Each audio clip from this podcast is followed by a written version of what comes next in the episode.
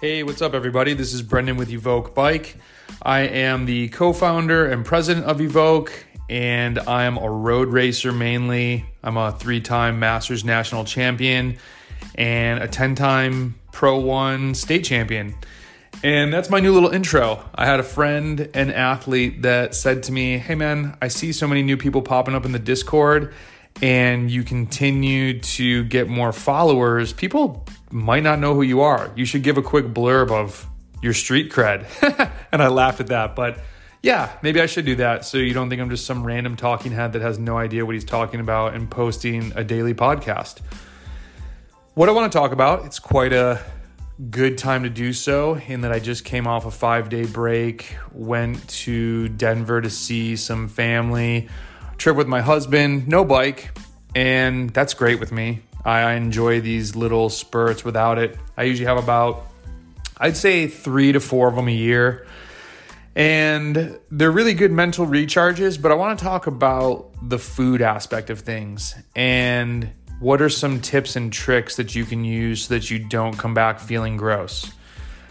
The first one for me, I guess to state it, I was not always a healthy eater. And sometimes people who don't know me from way back in the day say, oh, it's so easy for you to stay lean.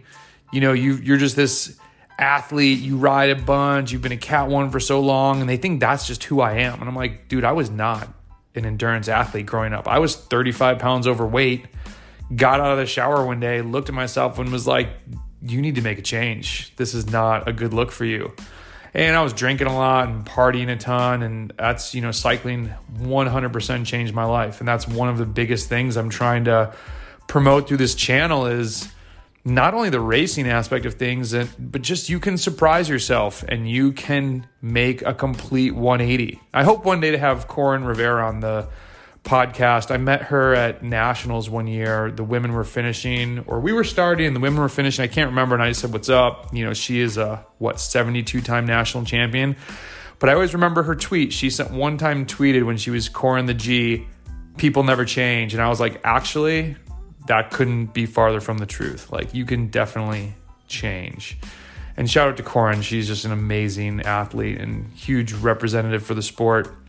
But so don't think that I'm talking about being fit and healthy from, if you were blessed to have parents that knew about nutrition or blessed to be a great athlete your whole life, this might just be second nature to you. But for many of us, it's not. And it takes work. And I remember being in my attic, reading about what a carb was, what a fat was, and what a protein actually was. We all know what, the macronutrients, but what are they actually doing? What's fueling my ride? How many calories are in each gram of one? How do I split this up so I can start to lose weight but ride a bike? And there were a lot of things going on. And the one tough thing with cycling is there's so much to learn from the power side and the training side, yet watts are made in the kitchen, that you're drinking from a fire hose for a while. And it's why I keep saying when you're 3 years into the game, you are still such a newbie, because everybody now wants to ride for a year and a half and be a Cat 1. For most of us, that's just not going to happen. That's not reality at all. People want to train for 2 years and be top 20 at Belgian Waffle Ride. If you can do that, phenomenal, more power to you. But if you have a little bit more patience and you realize that endurance sports don't always work that way. Again, for the most of us, it just takes time. Can't turn the heat up to bake the cake faster. So let's talk about cake. If I go on vacation and I take 5 days off the bike, my number one thing is when I get there, I'm looking for a grocery store to have snacks in the room that are not garbage, because I know I'm going to be eating out at a restaurant. I know I'm going to be walking by someplace and I want to get some whatever treat it is. And I don't want to feel guilty about it. But if I'm just loafing around, getting ready in the morning, and I've already had breakfast, I always go and I buy some apples, I buy some grapes, I buy some bananas, I'll buy some mixed nuts, or I really like cashews. And I know cashews aren't as good for you as almonds. I actually don't know why. I should Google that, but this is just what I hear. So I eat almonds more often. Might buy some raisins. Just having those snacks around and having an apple in my bag helps me reduce the frequency of the bad eating. Now, another one that I don't like to talk about too much because I've never actually said I have a problem with alcohol, which is probably a problem. When I drink like I ride, and that's why I stopped drinking. It just got old. I was tired of being tired. I signed myself up for 1,000 days of sobriety just because it sounded like a really long time. And someone said to me when I said that, like, would you seriously do that? I'm like, well, your action actually makes me really want to do it. So yeah, I'm going to do it. Today's day one. So I'm at like, I don't know, I'm over 650 because somebody asked me about that the other week. Like, are you still sober? And it's been incredible. So on alcohol point, I don't want to preach about it because I don't want people to think I'm anti-alcohol. I'm anti-alcohol for me because it's not taking me where I'm going. But if you're on vacation, you drink, try to limit it a little bit. Like if you're somebody that wants to go get smashed, maybe you don't do that every night. You know, you're going to feel like garbage. You're going to come back. Those are the worst emails to get, like, hey, just got back from my break. Oof, I think I need a break. It's like, dude, did you have to get that hammered? So enjoy the drinks. I would recommend drink earlier in the day if you can, you know, run it through your body. So when you go to sleep, you actually get good sleep. Going to bed hammered is horrible. So that's all I'm going to say on alcohol, but that's obvious. If you can limit that, that's a huge thing, but go have fun, do what you got to do. So, but I would try to come back ready to train, you know, maybe front end that even more in the vacation. Give yourself 2 days to sober up if that's your jam. I don't think it is for a lot of people on this station, but at the same time, I know a lot of cyclists that when it's the off season, that is their turn up, go crazy time. And limiting that on the macro and micro is a good thing. But back to the food. The treats that I tend to go for, I try to minimize how bad they are. And the timing again. I try to eat the worst stuff, and really my worst stuff. I am a sucker for chips and I'm a sucker for cookies. Now, however, my brain has changed a little bit since I've gone on this no sugar, no added sugar, no artificial sugar, except for when I'm riding a bike on long rides. That has really changed my mindset. I really don't crave or want cookies anymore, but tortilla chips, the number of chips I ate this past week was, I don't even know what the word would be. I don't want to say gross because it wasn't really. Just all the dips you could use, all the guac, all the salsa. It was this fresh homemade bag, and I saw the quantity and was like, ooh, man, that is a big bag of chips. But it was great. And you know what? There's that thing in your brain that's like, oh, I shouldn't be eating another handful of these, but I'm going to do it this week.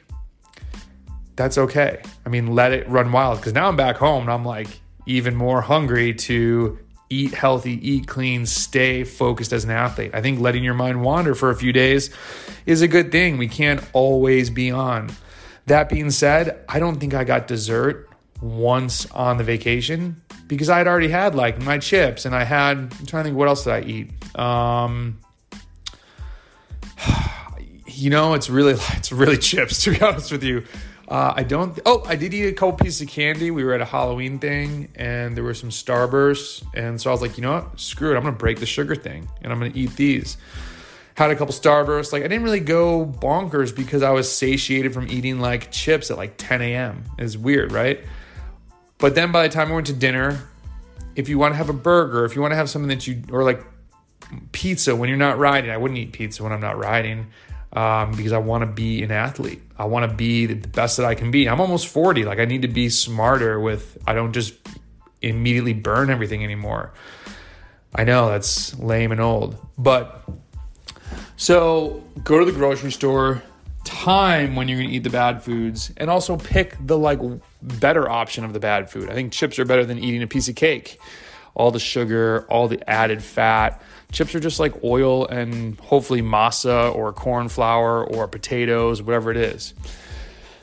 I had posted this on Instagram, and there were a couple things that people asked me to talk about. One person said, let them eat cake, but portion it for success. Boom. I think that's exactly what is in line with what I'm trying to say. This was a great recommendation. Consume lots of water. Definitely. Be on the water, fizzy waters.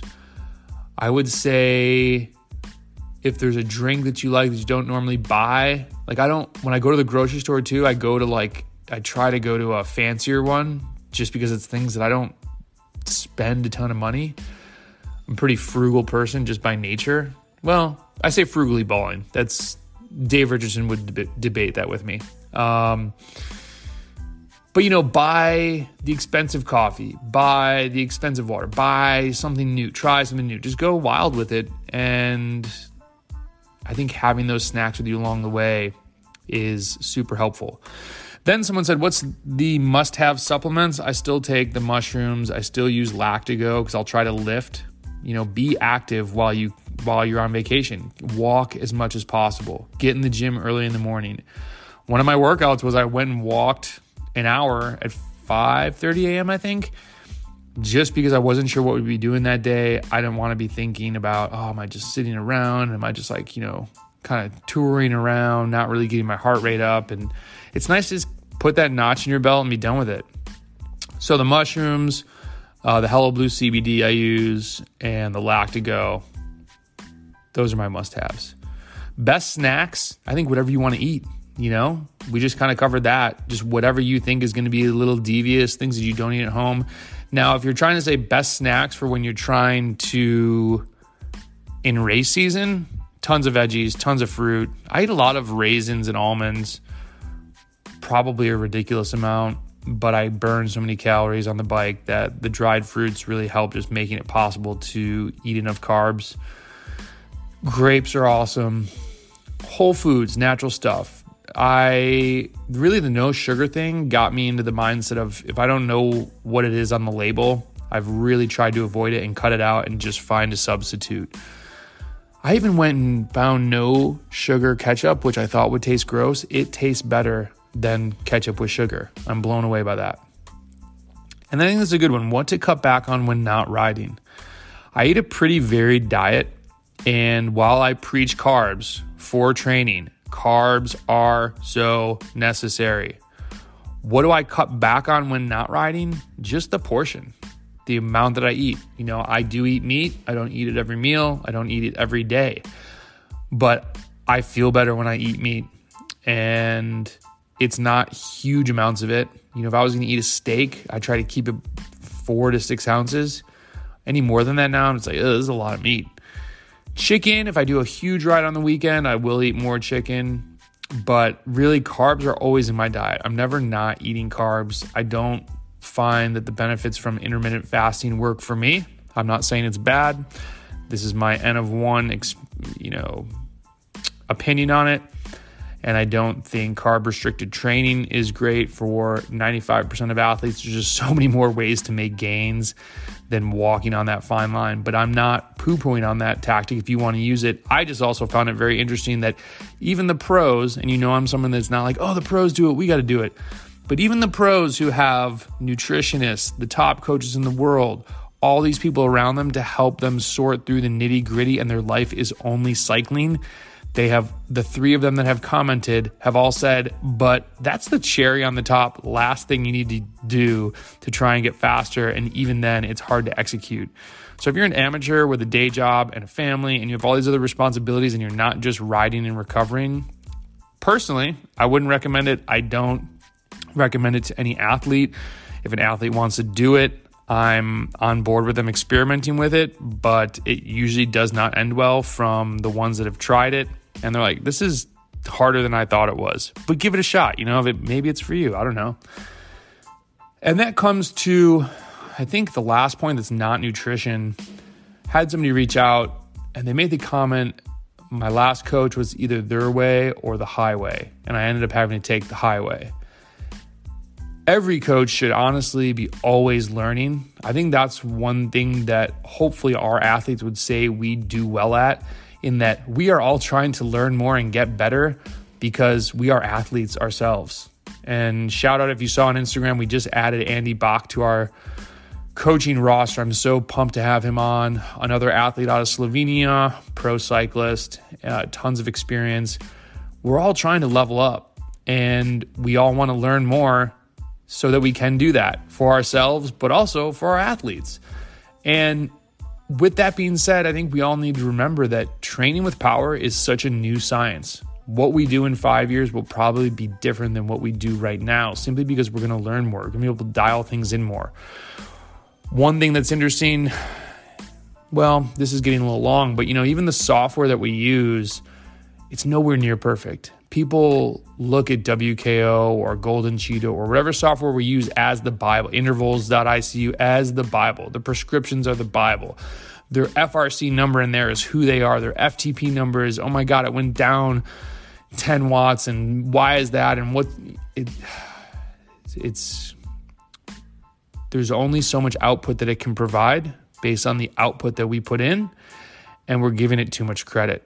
And one reason I have a coach, I talk about Tom a lot, and I have had many requests to get him on the podcast. We will work on that. Podcasts aren't necessarily his thing, but I will twist his arm. He's been busy putting out his PDF that he just put out and racing a ton for the hill climb season. But one reason I have a coach, besides what I've always said, is having someone there to see that there's a 30,000 foot overview. I've made the comment before that I don't need him to put the workouts in there for me. I should correct that a little bit. I love having someone prescribe the workouts for me so I don't have to think about it, because he has that 30,000 foot overview. What I more meant is that having the experience that I have from being coached by many people, training myself, being the athlete, I know workouts that work for me. The biggest aspect is when to do what workout, and having someone there to help me not do workouts when I don't need to be doing them. So there is a micro use for a coach in that aspect. I more preach like, hey, if you're riding your bike and you're getting varied stimuli in there, that's going to be really beneficial. I just personally find the macro side of a coach much more useful for me. And I think a lot of my athletes, it might be a mixed bag. Newer athletes, they more need the day-to-day, what should I do? But athletes that I work with, after a few years, I can tell just the way they talk to me and the questions that they have for me. It's more big picture, macro cycle type questions, and we more work together on dialing in the nitty-gritty. That being said, a perfect example is I had an experienced cyclist going into a huge event, and I could tell he was starting to overthink his taper. It was one of his first, because of COVID, one of his first big major A events, and he put together the taper, and I had serious questions and reservations about it. And he was like, well, and just his talking through it, you could tell he was nervous about, am I doing too much? Am I doing enough? Am I ready? And I was like, why don't we use what you use for this race X, Y, and Z? Why would you change it now? Just because it's an A race, like do the same things that have worked before. And he's like, man, this is why I have a coach. And those conversations, those little poignant pieces, that's what I use Tom for. So we'll definitely try to get him on the podcast. Maybe I'll send him this one to let him know I need to twist his arm a little bit. But I digressed a little bit on this one, but I think it's really important. Take a break from mentally being an athlete in the kitchen for a few days, every few months. Choose to have good foods around you still. Another good tip, have sweet and salty. Like that's why I get some nuts and some fruit. You get sugar, natural sugar, the salt. It tastes good. It usually satiates any cravings. Limit the alcohol. Get the expensive coffee, some crazy teas, whatever you're going to do. Have fun. Choose the worst of the evils out there. If you eat 2 cookies, you don't need to eat 10. I think one thing that I'll use, and if I go somewhere and like holiday time, my family has a lot of treats around. I might take a bite, go walk away from the kitchen, eat it, let it sit, and just ask myself, how good was that?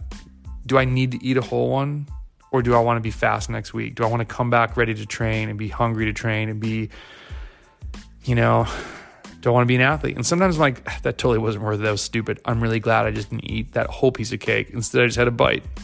So maybe you just need a bite, but do whatever you got to do.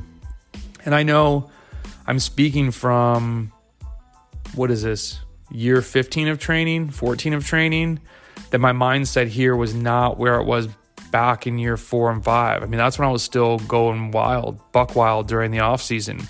So just like the progression in training, the progression in the diet takes time, and you'll learn more about yourself, and just keep going year after year after year.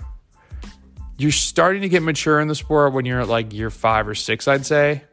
When you're at year 2 or 3, you are a newbie baby. That's not a bad thing. That should excite you that you've gotten wherever you are at and you have so much more to go. And I'm pumped to see where you take that. Thanks for listening. Please share the podcast if you like it. And please leave us a review. I swear, we need them. It helps us out so much. And tell your friends. And join the Discord. I got a lot of requests today. See ya.